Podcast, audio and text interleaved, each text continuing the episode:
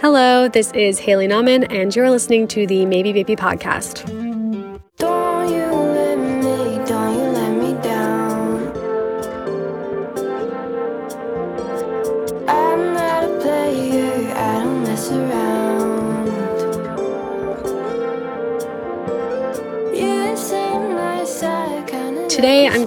Reading my 15th newsletter. It's called an announcement about Maybe Baby, but um, I'm just going to kind of talk through the announcement rather than read, and then I'm going to move on to the written portion, which is actually not about the announcement at all.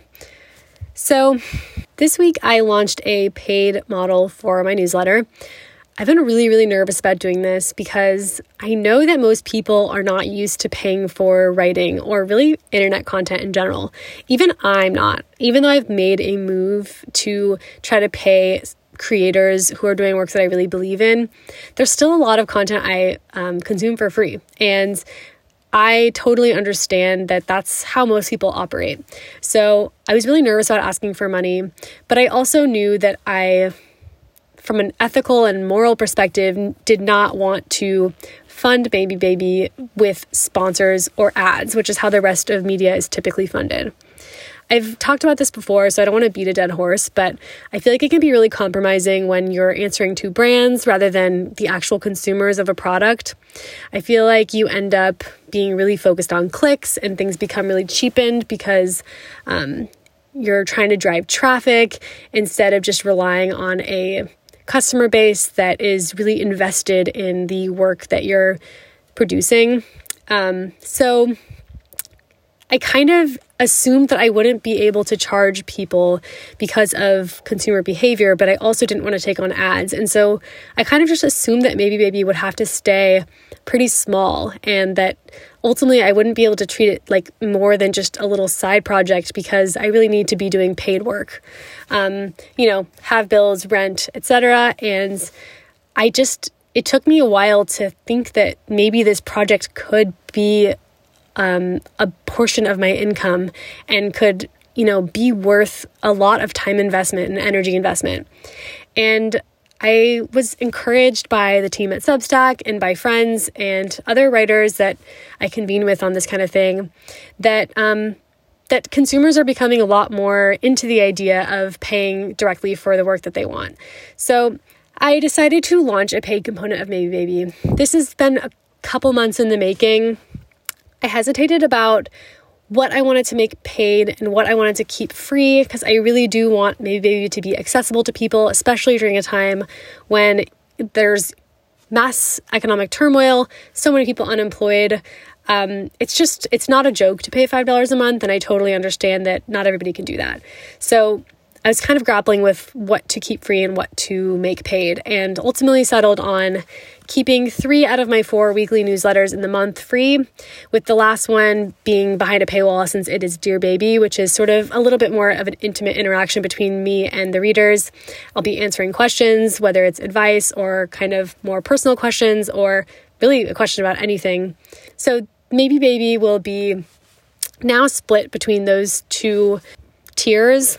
Um, paid subscribers will also get access to this podcast. So you're listening to it now, but this is going to be the last free one.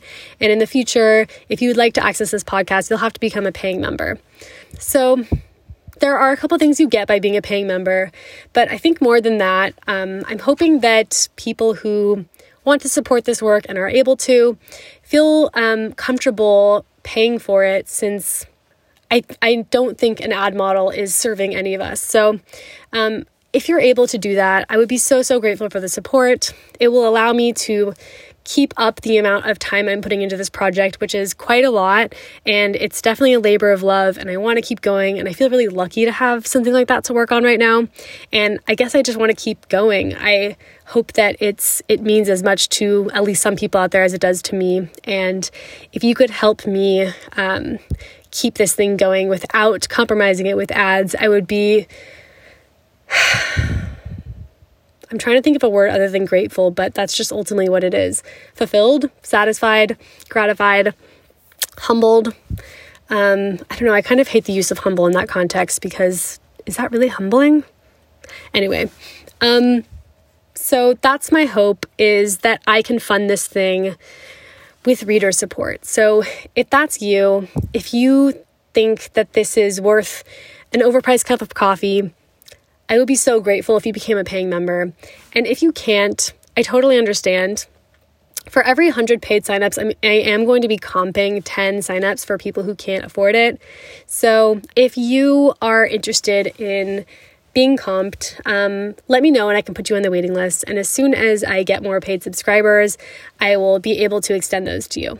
So if you can't afford it, know that you are helping pay for someone who can't, and you're also helping just keep a creative project alive. And, um, you know, if it's not mine that you fund, then I hope you go out and find others if you're in the place to, because I think it's a really wonderful new way to keep um, creators and consumers on more intimate and direct terms. So, if you want to sign up, you'll just have to go to my Substack and you can just add backslash subscribe to the end of my URL, or you can just go to my latest newsletter and click subscribe, and you'll see all the options there. The last thing I'll say is I am donating a portion of my revenue to a different organization every month. So, starting in August, check out the bottom of the newsletter. You'll find a new organization each time at the footer. And if you'd ever like to recommend a organization, you can shoot me a message. Oh, one one more thing. I'm also launching a new franchise called Small Good Thing and I'm going to be using it to highlight one thing that's underrated and undervalued every week in my recommendations.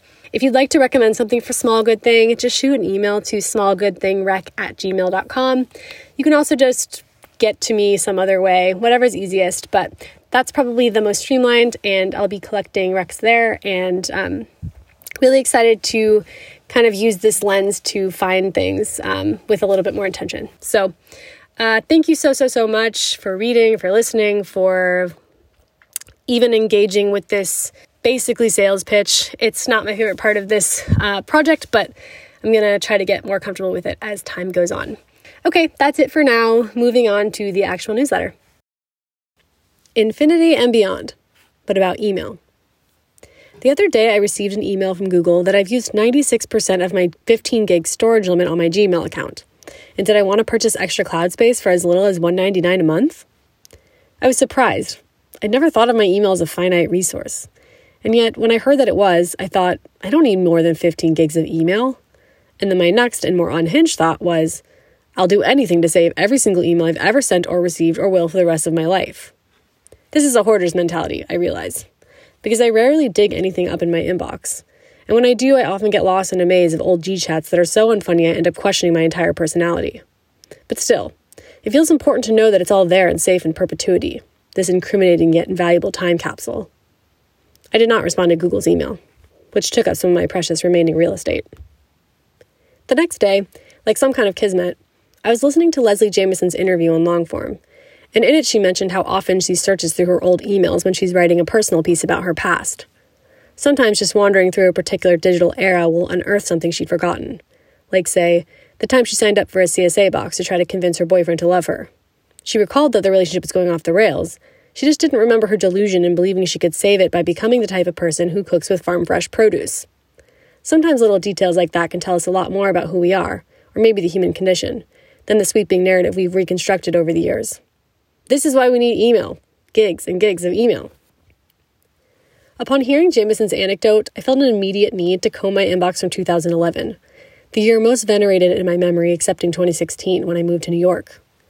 The first thing I found in my excavation was a text file recovered from an old service I used to use called OhLife.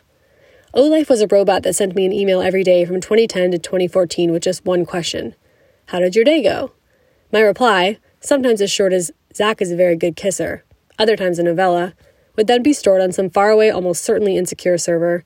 And when it shut down in 2014, I was sent a 61,000 word document filled with every last one. For reference, that's nearly the average length of a YA novel, which I guess this kind of is, only much worse.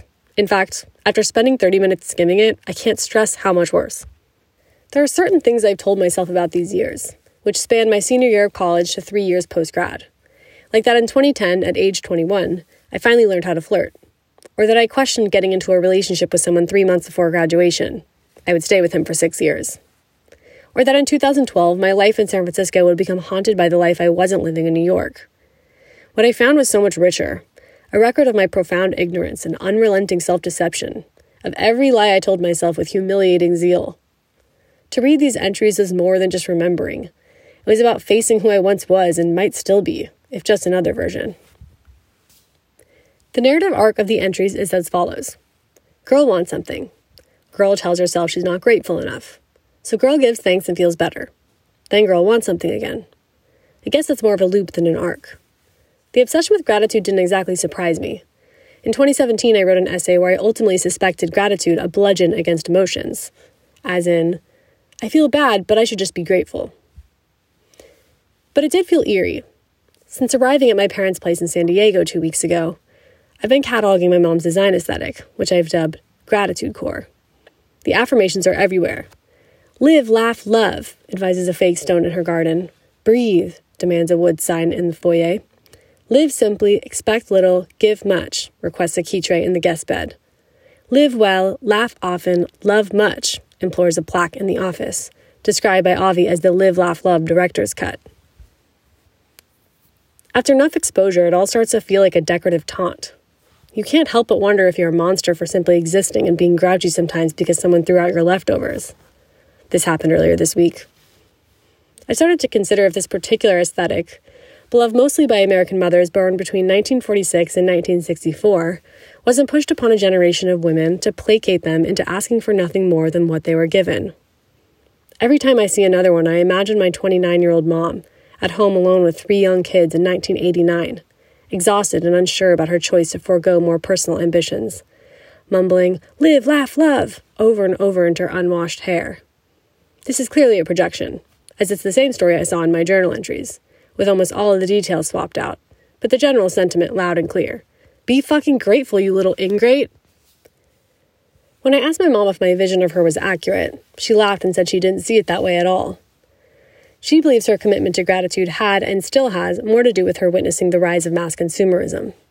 Also, in the way of defense, she says most of her gratitude core were gifts. Quote, Do other women my age have that kind of stuff? She asked, her sparkling eyes unmaimed by years of reading shitposts on Twitter. My mom isn't ignorant, to be fair. She's been engaged in activist work since I was young, which I admit puts a bit of a damper on my theory that gratitude can placate. She's just grateful. But you wouldn't tell people protesting in the streets to be grateful, would you? I asked. I don't think rage and gratitude necessarily oppose each other, she said, schooled. I reminded her of the way I used gratitude as a tool to avoid living more authentically in my 20s, by insisting that my discomfort was simply selfishness rather than an emotion worth exploring. And she said she thinks part of me getting past that phase was waking up to all the possibilities available to me, in itself a form of gratitude. On that one, she had me stumped. I'd been gratitude duped. She could see my point, though. She said she'd leaned a lot on gratitude in her 30s, when she watched friends pursue careers while she stayed home with us. Quote, Why hadn't I cared more about school, about becoming something? I was so angry at myself. But spending your life in regret is a waste of time. Maybe gratitude is the antidote to regret. She was working things out in real time.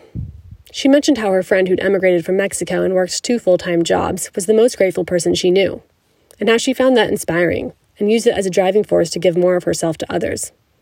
As she spoke, I felt my idea of her life breaking into pieces and rearranging into something else. But in the end of our conversation, she was intent on clarifying that her decor choices weren't so serious. They bring me peace, she said. It's good vibes. And when she said that, I imagined an Urban Outfitters store decorated with a neon of that exact expression, and realized she was right. Gratitude core is just good vibes for boomers. Nothing more, nothing less. Sometimes the narrative is much simpler than you imagine, even if it takes you a while to get there. And maybe that's as good an argument as any to hoard emails until you do. Before I move on to recommendations, I want to do a quick pause for comment. Um, this is something I plan to do in future podcasts to respond to comments that I find really thought provoking, or maybe there's a controversial one that I think would be interesting to kind of dig into.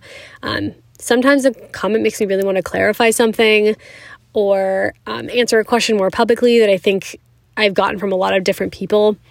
Uh, so, that sort of thing. I think because of the turnover rate of the newsletter and the fact that I'm sort of writing them alone um, and fast makes me want to sometimes have a place to do a little retrospective based on the response that it gets. So I'm going to be doing that in the podcast. And um, this week, I'm going to talk about a comment from someone named Chen. Chen brought up the idea of toxic positivity and um, felt that the piece fell short because I didn't address it more directly um, and like the social political implications of toxic positivity.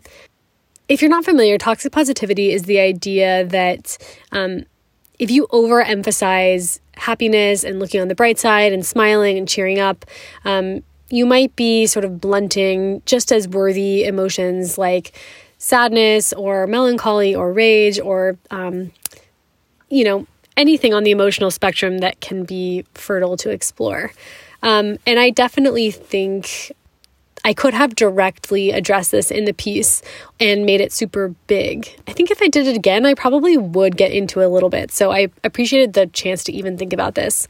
Um, but I do think that toxic positivity was sort of the founding um, idea in in writing about this in general. I felt that my mom was sort of blunting herself and her experience by insisting on, you know, gratitude before everything. I even assumed that she had been using it as maybe a reason to not pursue more for herself or maybe like an excuse. And I think that that was. Um, I realized that it was unfair once I started talking to her, and that actually I needed to reconcile that assumption with reality, which is that my mom's actually been very engaged um, with the world and isn't really a Pollyanna and has been doing, you know, volunteer work since I was a kid and is very politically active. So um, I had to sort of reconcile these two ideas that I had in my head. And I liked um, hearing that for my mom, gratitude wasn't a blunt instrument and that instead it felt more like a throughway to other really mobilizing emotions like anger and compassion and like a desire to give of herself to others. And it was just, you know, it's always a nice reminder reminder to um, consider that that we're all really different and process the world really differently.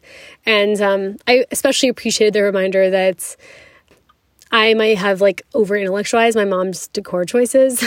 like, you know, in the end, I felt that she um, wanted to clarify that her decor choices weren't necessarily reflective of her worldview or they were more divorced than I was making them.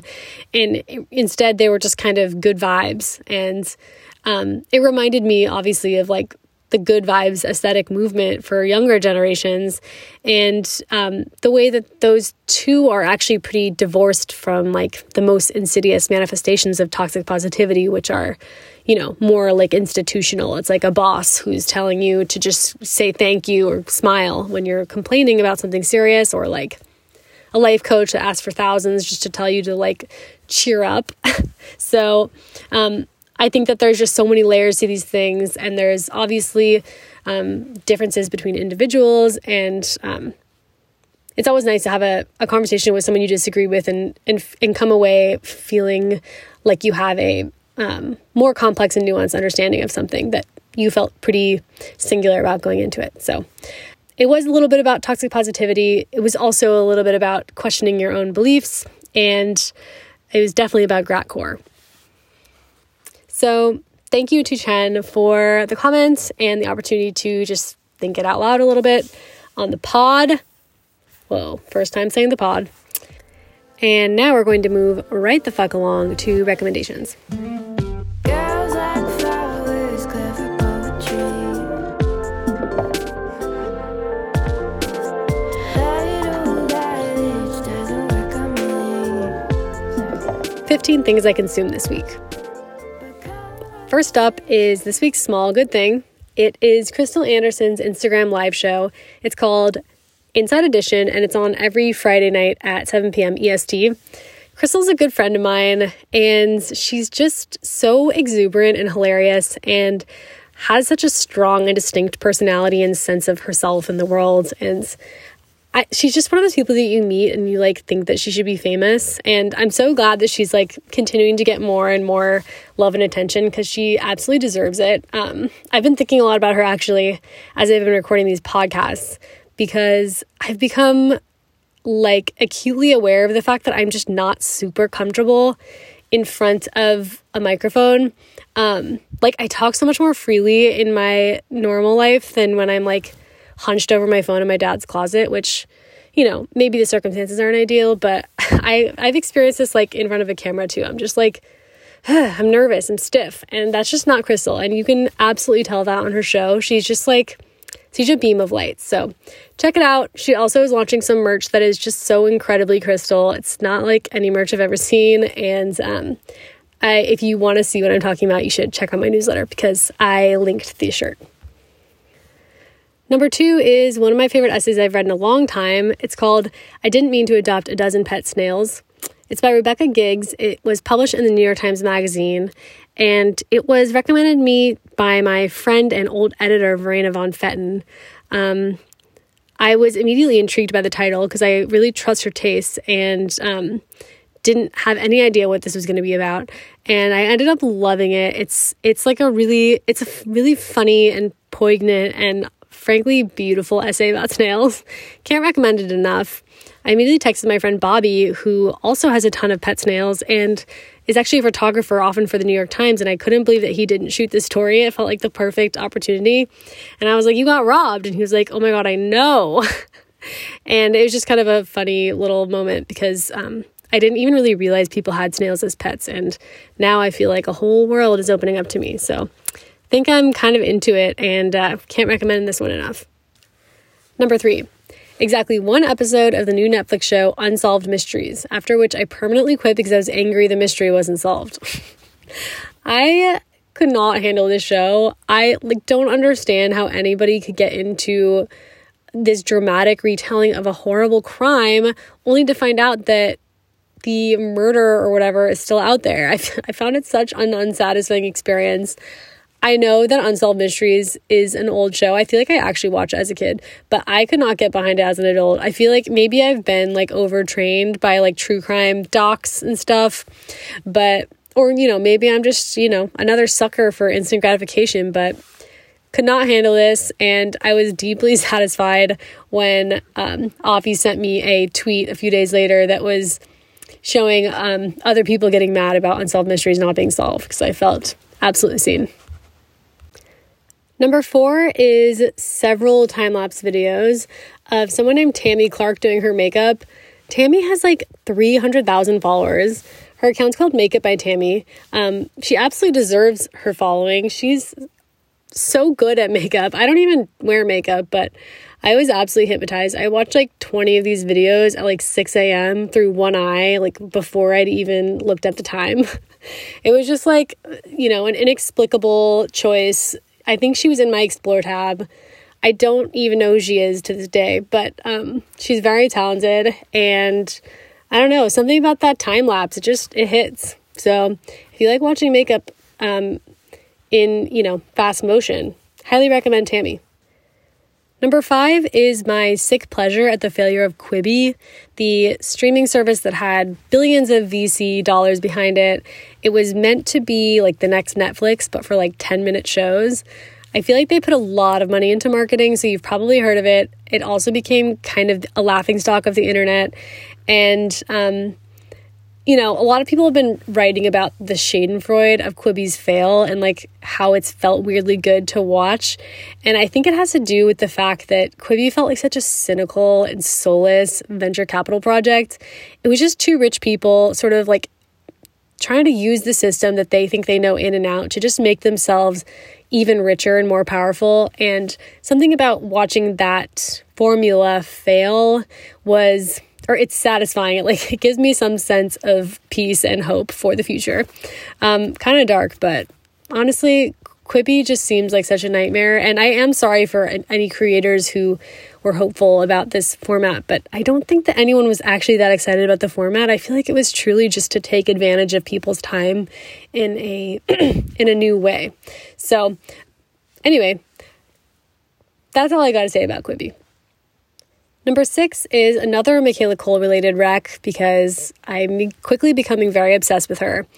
Not in a weird parasocial way, I just feel like she's such a thoughtful and fresh and genuinely talented new person in the media world.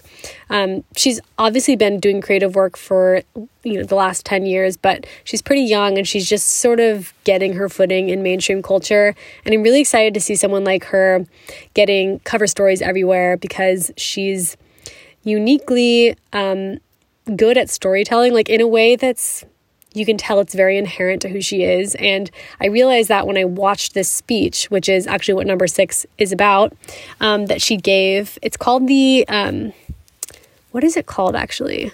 Oh, the James MacTaggart Lecture.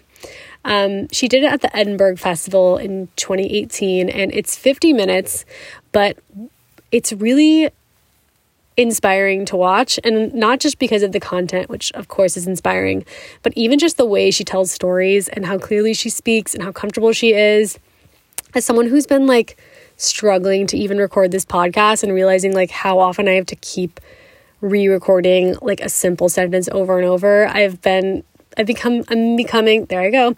I'm becoming increasingly impressed by people who just seem absolutely at home in front of a microphone and with like eyes on them. So Love Michaela Coel. Uh, her profile with E. Alex Jung was also really amazing. So if you have time to give that a read too, it's pretty long as well, but um, worth your time if you're kind of becoming a Michaela Coel stan like me. Number seven is the survivalist reality TV show Alone. It's on the History Channel.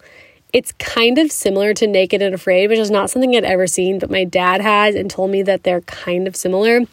But Alone is basically about 10 survivalists putting their skills to the test. They're all dropped um, in kind of remote locations, and whoever can survive the longest in the basically the woods um, wins half a million dollars.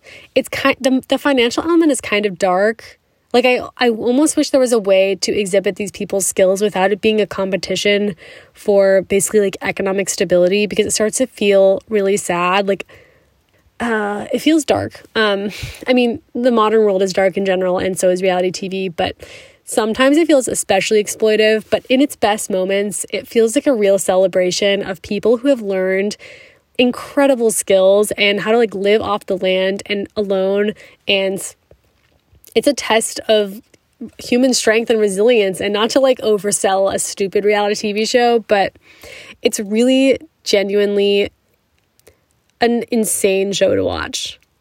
It does make you sort of realize how you have literally no skills and could only survive for like half a day out there. Or maybe that's just me. But anyway, worth a watch if you're into that kind of thing. If you can look past the sort of dystopian competitive element. It's definitely fascinating. Number eight is a helpful Instagram guide by an account called Critical Resistance. It shows the, um, it kind of compares traditional police reform with abolitionist reform. It's really nice to see these things side by side since so many people are arguing about them right now. Um, I think some people assume that abolitionists just want to like completely take everything away right away. Um, and that's not exactly true. So I think it's nice to see someone explain what abolitionist reform actually looks like and how it's, um, you know, more thoughtful and um, comprehensive than it might sound when you first hear, like, abolish the police. So check it out if you're interested. Number nine is a meme about how whenever you're back home with your parents and someone asks you to help come get the groceries out from the car, you just slip on whatever shoes are closest to the door. And I'm sorry to commit the crime of explaining a meme, but it shows like a man's legs in white athletic socks slipping into like tiny little leather slides that clearly belong to someone much smaller than him and probably older. And it just it hit so hard and I was like I, I think in that moment, obviously, just beyond thinking it was really funny and accurate, is realizing that memes are actually kind of a powerful storytelling tool. Like, not to, you know, give too much credit, but I would have never thought of that as a shared experience, or I probably would have never thought to explain it to anybody or connect with someone on that particular point. And um, I just appreciate memes for highlighting the the absolute beauty in our shared mundanities. Number 10 is the made for Hulu movie Palm Springs. It apparently broke records, and I can't remember exactly what motivated um, me, my brother, and boyfriend to watch this, but we've been watching more movies than usual lately, and I feel like this was just recommended via the home screen. So, really digging deep on this one, but I actually found it pretty charming. It does not say anything remotely new, so don't expect too much from it, but I found it to be really entertaining and genuinely funny in parts, and it is definitely just Groundhog Day for hot young people. Number 11 is the super controversial essay that Lorrie Moore recently wrote about normal people. I actually didn't grow up knowing who Lorrie Moore was or even know who she was through my 20s. I learned about her probably a few years ago only, which I realize is kind of humiliating, but um, I didn't study English and I worked in HR for five years after college. So sometimes I have certain names I've just like strangely missed through my kind of like English and literature, literary education. And Lorrie Moore was one of them. I've since um, engaged with her work and like read it over the last few years, and I totally see why she's beloved and kind of a name in the kind of J school community, if such a thing exists.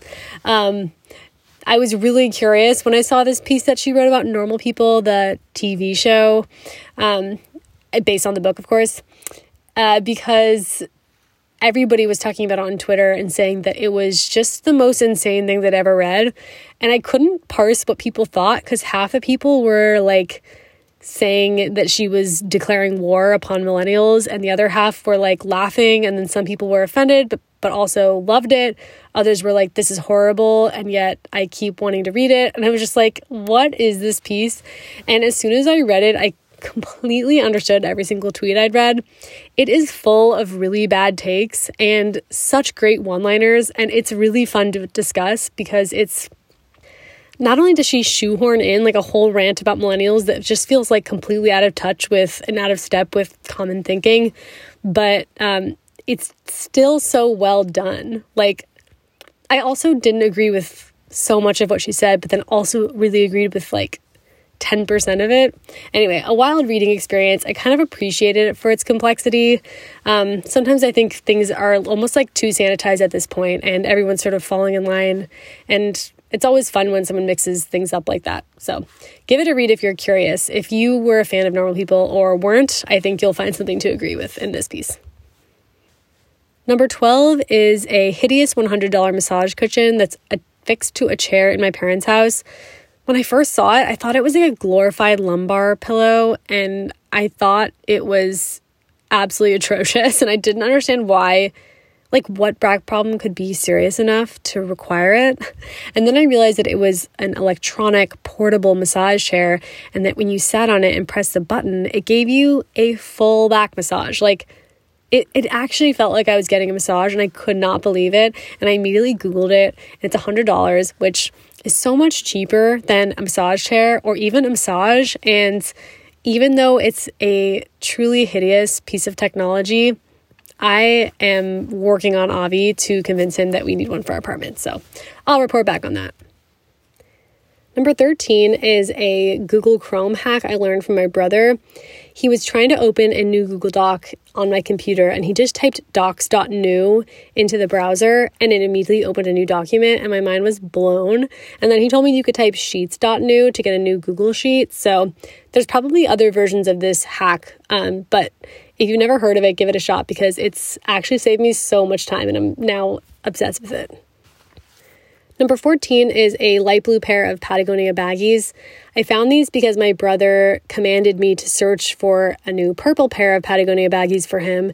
And instead, I found one for me that I liked better and just ordered those. And he's been resenting me ever since. But I have now worn these things for like five days straight.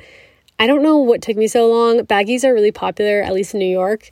And I have to say, I feel like it's kind of deserved. They're really good athletic shorts. They're also kind of like swimming shorts and they're also like lounging shorts. I don't know. I'm very into them. So if you need a new pair, give them a shot. I kind of like that you can wear them high waist or lower too. So if you care about that kind of thing, you're covered. Number 15 is the overwhelming desire to squeeze an animal. I miss my cat Bug so much. My friend Emily is cat sitting him right now, and she keeps sending me such cute pictures of him. And I just miss having a little furry companion. I've been joking that I'm going to just adopt a dog for my parents to discover when they come home one day and um, just dumping that on them permanently. But I just feel like everyone needs a pet, and it's really sad to be in a house without a pet. So, anyway, I miss Bug, and I await our romantic return when we run towards each other across the Bed-Stuy expanse. And last thing before we go, if you have a question for Dear Baby, feel free to drop it in the comments or reply to this email. Um, like I said, on the last Sunday of every month, I'm going to be choosing five. I have a growing document of all the questions I've been asked for Dear Baby, and I plan to answer a mix of advice and just personal questions for me.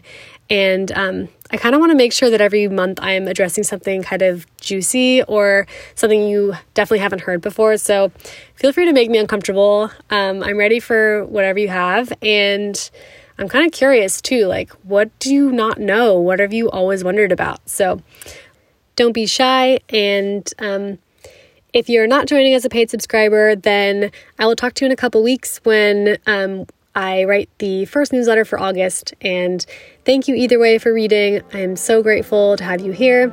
And I'll see you next week. Bye. Don't